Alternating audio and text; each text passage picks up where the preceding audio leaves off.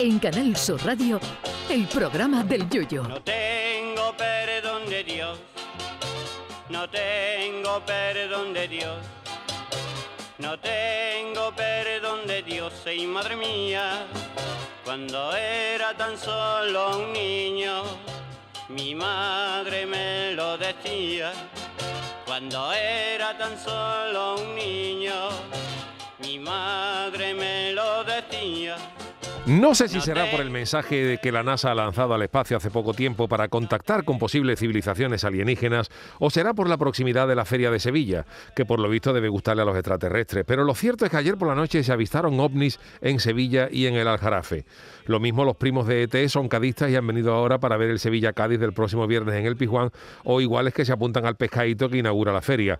La verdad es que ET estaría precioso vestido de gitana con un clavel en la cabeza enseñándole el dedo encendido al portero de una caseta para que lo deje entrar mientras le dice mi casa y el portero diciéndole a tu casa donde tiene que ir cabeza que aquí no entra.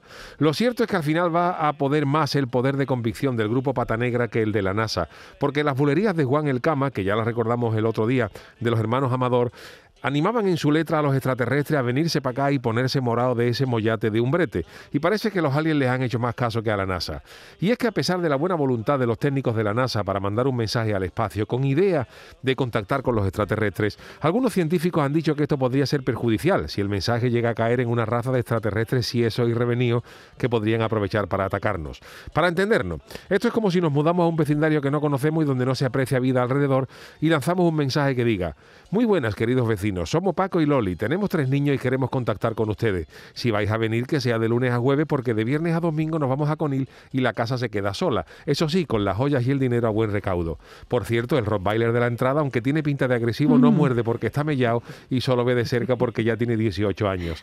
Si algún vecino lee esto, que nos llame, que estamos deseando conoceros. Pues evidentemente Paco y Loli tienen todas las papeletas para encontrarse su casa más vacía que un gimnasio en agosto cuando vuelvan de Conil, porque se lo están poniendo huevo a los amigos de lo ajeno. Así que yo, por si acaso, no le mandaría mensajes de invitación a los extraterrestres que no se sabe con qué intención pueden venir esas criaturas. Oiga usted, que lo mismo los que vienen son como ET, más buenos que la perra lacia amarrar, aunque tengan todas las hechuras de un noray para amarrar los barcos. Que lo mismo vienen extraterrestres y oputa como los de la Guerra de los Mundos, más agresivos que un defensa del baracardo. Si los extraterrestres van a venir a aportar algo, perfecto, pero de verdad, para por culo, que se queden en la galaxia que les corresponda, que bastante más ahora tenemos ya en la Tierra como para que vengan más. Si ya se forma el lío en las bodas y los invitados son conocidos, imagínense invitar a unos aliens que no sabemos qué intenciones tienen.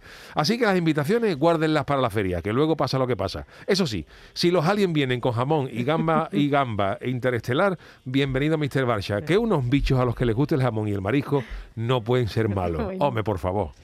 Ay, mi velero, velero mío, Canal Sur Radio. llévame contigo a la orilla del río. El programa del Yoyo.